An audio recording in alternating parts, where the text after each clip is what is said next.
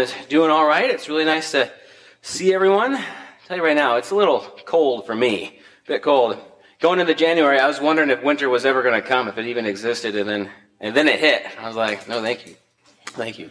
Let's dive right into it. We're going to be in Matthew chapter 16. Matthew chapter 16. And then you want to mark 1 Corinthians chapter 12. So we're going to start in Matthew 16, and then we're going to jump into 1 Corinthians chapter 12. The other week I gave a lesson on marriage, that marriage is good. And you can listen to really all the sermons. It's on podcast form, wherever you get podcasts. That's MAC worship. Encourage you to do that. But in that lesson, I started off with a statement that if you look at human history from just a purely secular lens, there's these two institutions that seem to somehow withstand the test of time no matter the failure, and that is marriage and the church. And the church is what we're going to look at this morning. And I know here in Milwaukee we talk about the church a lot, but it's because we're here to center our focus on God, center our focus on each other, right? It's loving God and loving others. That is our mission, and we want people here to be a family of believers that glorify God, to be a family that really shines a light. And a family, if you think about it, is one who invests in each other, that know each other, that spend time with each other. They're there for each other when they need help, when they're going through struggles. They're there. And that's what we're cultivating here. A loving, biblical family of God. Now, to understand how amazing the church is, I came across this quote while I was studying. It's a quote from an atheist philosopher. And it's a unique quote.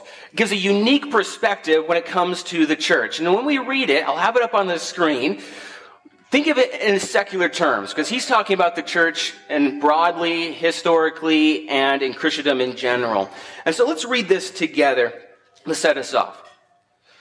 The church, he says, was an amazing institution. If you think of the buildings, the schools, the universities, the networks, the political influence, he says it was amazing.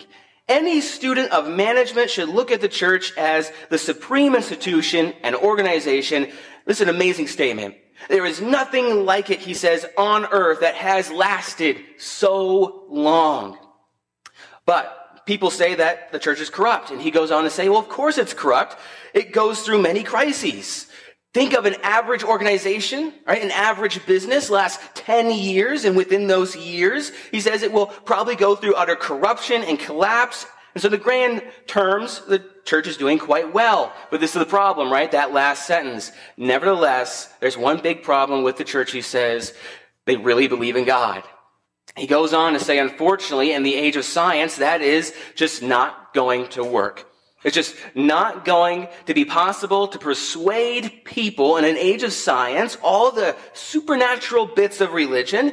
And this is a pity because there is so much else around religion, which is fantastic. And he goes on to list so many things that we preach about, right? The gatherings, the sense of community, the support, the kind of pastoral care. It's all great, but it's hooked up to this unfortunate thing he calls God. Very fascinating. When we read that, to me, it should be to us an amazing confession of what we as Christians say is divine intervention. When we look at history and the church and what has happened, there seems to be in this statement this disconnect between what is successful and why it is successful.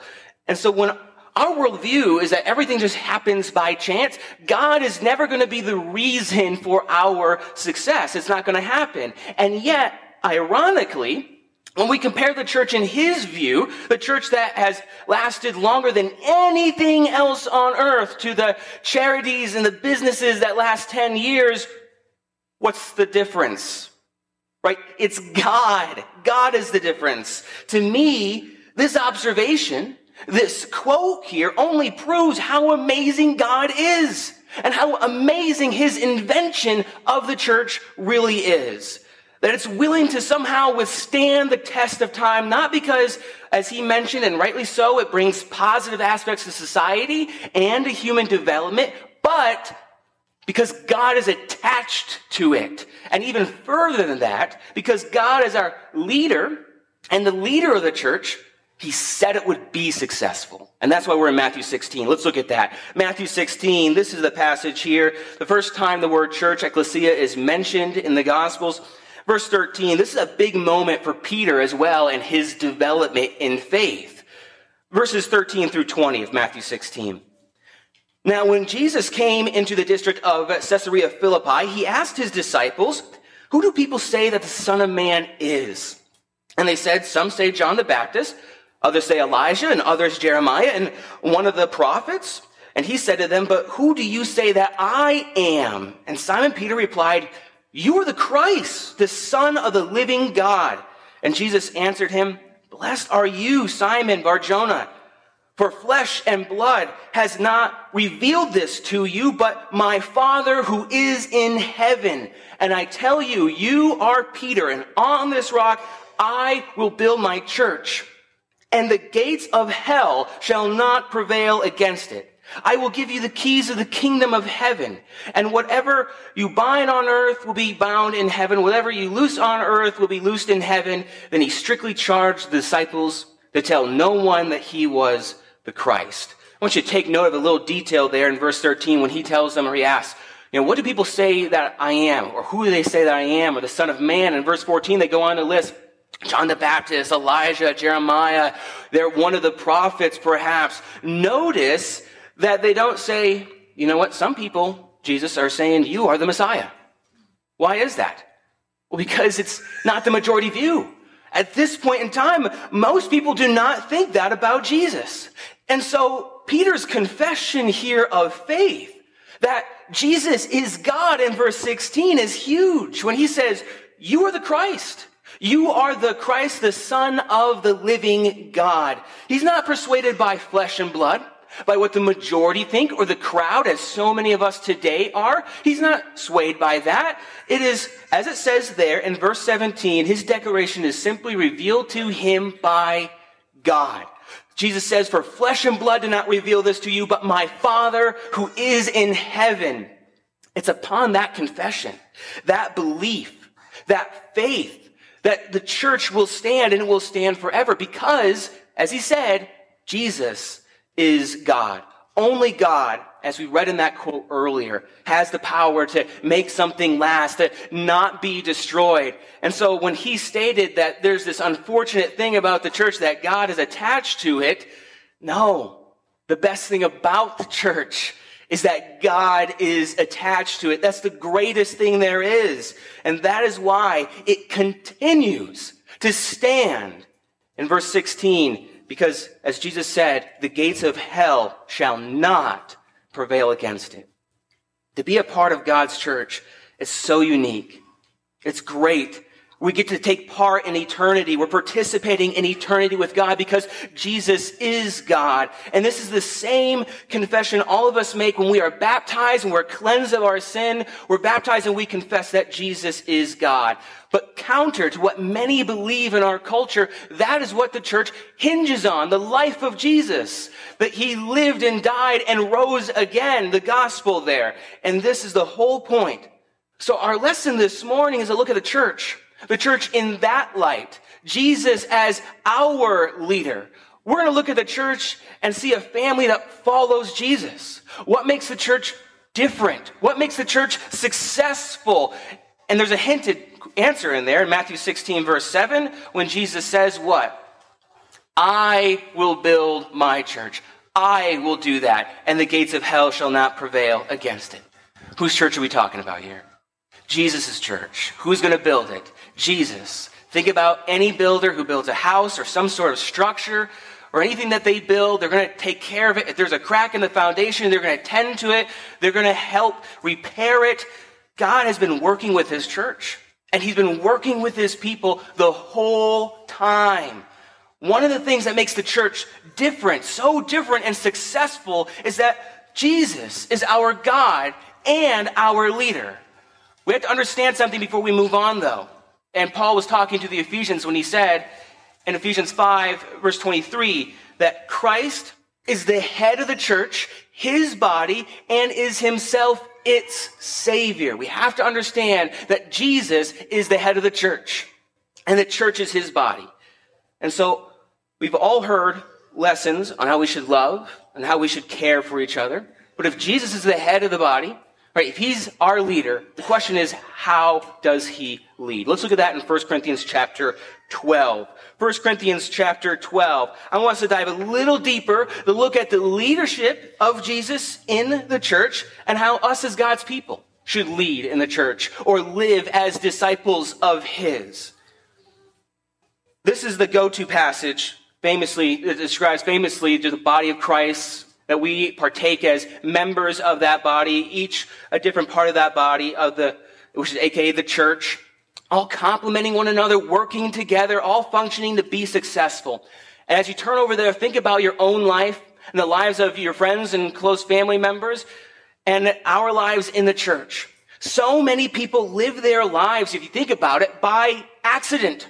We just simply live as it happens. And that's just a Stoic idea found way back in ancient times, that you just roll with the punches and whatever comes, comes. And it's an old idea, but it's becoming more popular. And there's a little truth in that, but the problem is it's shallow when applied to life, very shallow. The thing is, fulfillment comes when we live our lives on purpose. And who gives us that purpose? Jesus gives us that purpose. And so there's no living life as this aimless accident, because 1 Corinthians 12, verse 23, those members of the body, the church, that we think less honorable, we bestow greater honor. And our unpresentable parts are treated with greater modesty, which our more presentable parts do not require. But God has so composed the body, the church, giving greater honor to the part that lacked it, that there may be no division in the body, the church, but that the members may have the same care for one another. If one member suffers, all suffer together. If one member is honored, all rejoice together. Now you are the body of Christ and individually members of it. The church is like marriage we looked at a few weeks ago, that keeps us safe, secures our salvation, at the same time makes us better than who we were without Jesus. It isn't for those, it's for everyone, but it's going to have a hard time for those who just take and take and take and never give. It's for those who really, truly want to change. That is what our baptism should have done. Marked a moment in time, and in our confession, we made the choice to live differently. There was sincerity in our belief, and we carry that sincerity on into the change of our lives. And that sincerity is what makes the church different from secular institutions of the world, what makes it eternally successful. All because Peter, as we read in Matthew 16, said, and was following Jesus' leadership, that Jesus is God. He changed. He began to grow in that moment. So compare for a second Peter in Matthew 16 and us here in 1 Corinthians 12. Peter changed. He went from what would be dishonorable to more honorable in God's sight, what was unpresentable to now more presentable. He changed, and the same is for us in the church. We're elevated. We change. We work to become better than who we were, all because of Jesus' leadership. Because Jesus is the head of the church. And now we can complement one another. Now we can care for each other. We're able to function properly because he is the head. Because if Jesus, God, isn't a part of the church, then it wouldn't function like it's supposed to. It wouldn't succeed. It would most likely fail. If Jesus wasn't the head, you would have body parts working for themselves rather than for each other, for themselves rather than for God. And that's the problem that Paul is trying to express to these churches here in Ephesus and Corinth, that if Jesus isn't the head of the church, it fails. It fails. So we have to understand something, historical context here. The body analogy that Paul is giving to the Corinthians here is not a new concept for them, right? The application of Christ's body is new, but Paul is using familiar language in this analogy here to help them understand their importance and value in the church. Because in ancient times, the Stoics would use this metaphor to describe humanity really really humanity at large. Every individual will be a part of that body. And it would later be used by the Romans in their political speeches. It became a genre just to encourage and to cultivate unity. And that's what Paul's doing here. He's trying to cultivate unity, trying to encourage them to not divide the body here, but he's flipping it on its head. And so originally, when they took the body analogy in history and applied it to humanity, every individual represents a body part of humanity. And the motivation was that if humanity was the body and we were a part of that, we would want to take care of each other and hence take care of ourselves. That's a nice sentiment, but it doesn't last. It's only partly true. It doesn't go far enough. Ironically, it plays into humanity's weaknesses. It doesn't go far enough. Why? Because in the end, there's no leader, there's no head, and if there is, it's the state or it's the government or it's the gods. People end up living for their own interests anyway. Why? Because the greater good of humanity is not enough to spark change beyond each individual interest, or, and this is important, the interest of those who have power, those who are in power. That's not the case, though, when we look at the church. When we look at the body of Christ, we're working for something more than just humanity. We are working for the creator of humanity. That's a big difference. As we read in 1 Corinthians 12, 25 through 26, the members may have the same care, it says, for one another now. If one member suffers, all suffer together. If one member is honored, all rejoice together. So when Paul gives this analogy as the church being the body of Christ, he's introducing, if you will, to them a new humanity, a new kingdom where Christ is the head, where he is the king. So this analogy, the church being, Christ's body, isn't that the church is like Christ's body. That's not the case. It's that the church is Christ's body. Look at verse 27. Now you, says, are the body of Christ and individually members of it. And so when we act out of our own self-interest, we aren't just harming humanity, harming other brothers and sisters in Christ. In a way, we're harming Christ in the sense that we are harming his body, and that doesn't help anyone. That doesn't help our relationship with each other. And it certainly doesn't help our relationship with God and us. Just look at an example with me in Mark chapter 10. Turn over with me to Mark chapter 10. Keep your marker in 1 Corinthians 12, but Mark chapter 10. I know we looked at Mark chapter 10 a few weeks ago. And my sermon about fear, looking at Jesus and the blind man, but we're going to go and look at that chunk, the verses right above that this morning. This is a good example for us. Not because it's the church exactly, but because Jesus is leading here. And he's leading the disciples just as he would be leading the church today. It's a good example for us as members of Christ's body to put ourselves in the disciples' shoes. So look at how James and John act, in Mark chapter 10, verse 35 through 45.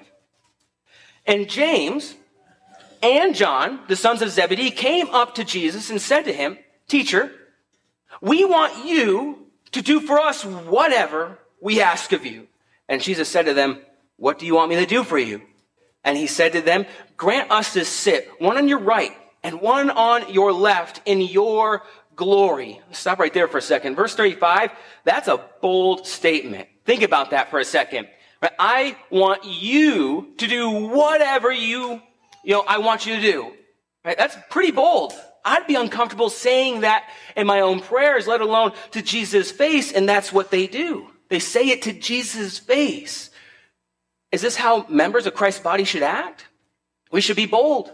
We should ask for success in the things that we do. But what is the motive? The motive behind our wants and our desires. And what's even crazier than their boldness is that Jesus was willing to listen. He didn't take offense by their bluntness until it was about themselves. It was about themselves in power, verse 37, sitting in the glory of God, more than anyone else, more than the other disciples. And what happens? Jesus tells them in verse 38, Jesus said to them, "You do not know what you are asking. Are you able to drink the cup that I drink, or to be baptized with the baptism with which I am baptized? And they said to him, we are able. And Jesus said to them, the cup that I drink, you will drink. And with the baptism with which I am baptized, you will be baptized. So he's saying they're going to be persecuted. Verse 40, but to sit at my right hand or at my left is not mine to grant, but is for those for whom it has been prepared. And when the 10 heard it, they began to be indignant, angry at James and John, which is understandable. Right? I'd be angry too. Who are you to think that you somehow deserve to sit next to Jesus and be in his glory more than myself? But we can get into that mindset. And that is an easy example to place on the church, because it's easy to be angry with those in the church that think they're better than everyone else, that think that they're better than other Christians, more faithful Christians, and we can't fall into that trap. We can't fall into that type of thinking. We can't. And if we think about it between our brothers and sisters, just like the disciples, well, now the body is divided if we do that, because we forgot who was the head. We forgot that Jesus was the head, and we're more worried about where we fall in the body, more worried about our position and our prominence. We have to rely on Jesus' leadership here. But he's going to see the body that's going to be unified. Do we remember what we read in 1 Corinthians chapter 12, 24? That God, so it says, composed the body, the church, giving greater honor to the members that lack it, so that there may be no division in the body. What happens when we give greater honor to those that don't lack it? We create an imbalance. We show favoritism, prejudice. Now there's a problem. No one's growing in that sense. No one's working together. No one's working for each other or for God, not as you would expect to see in a family of God. In fact, that's one of the main complaints that we see between, non-Christians and Christians. Non-Christians will say to Christians, why do I need saving? Right? Why do I need Jesus to save me? Right? It seems like you accept Jesus and all of a sudden you think you are better than I am. That's some of their complaints.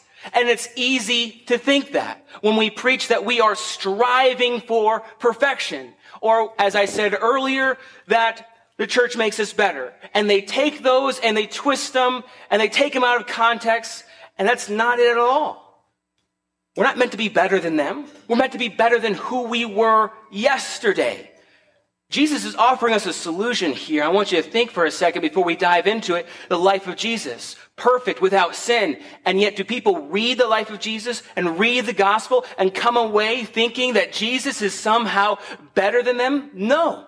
At the very least, they come away thinking, wow, this is a good man. And we pray that they come away thinking that Jesus is God and believing that.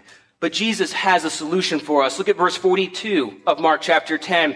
He's talking to them, the disciples.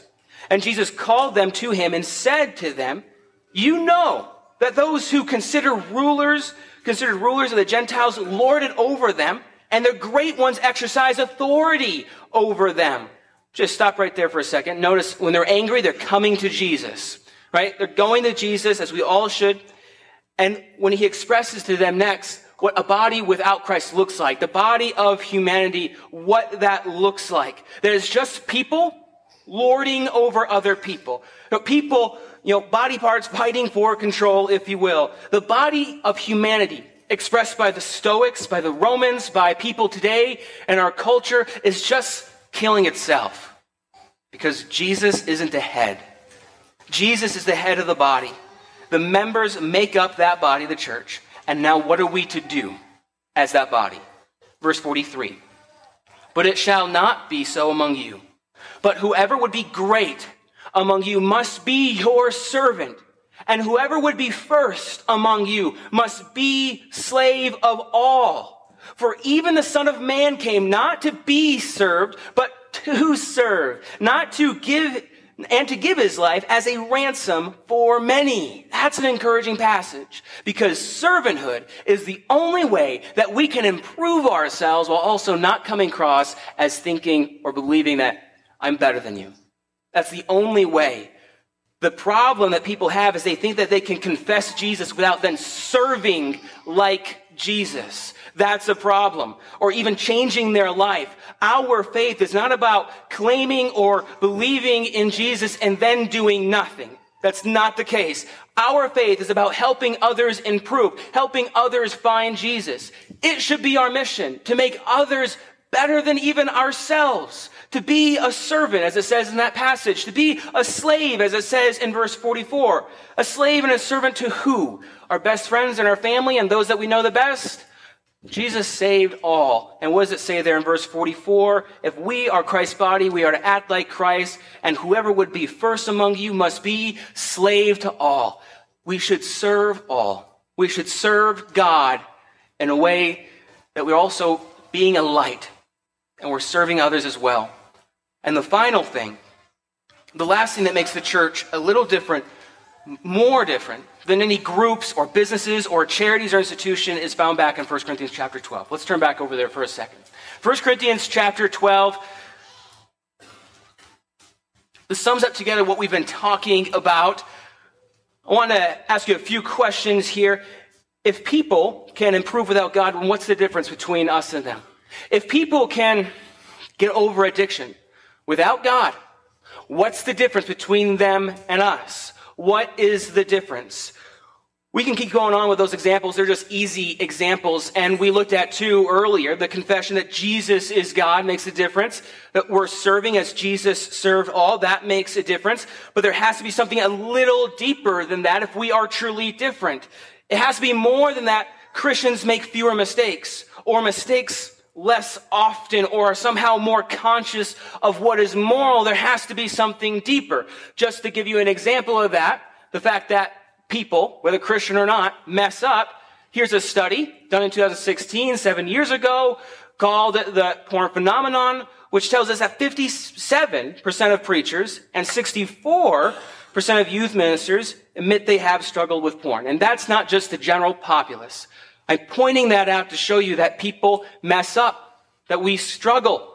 That's not uncommon to see.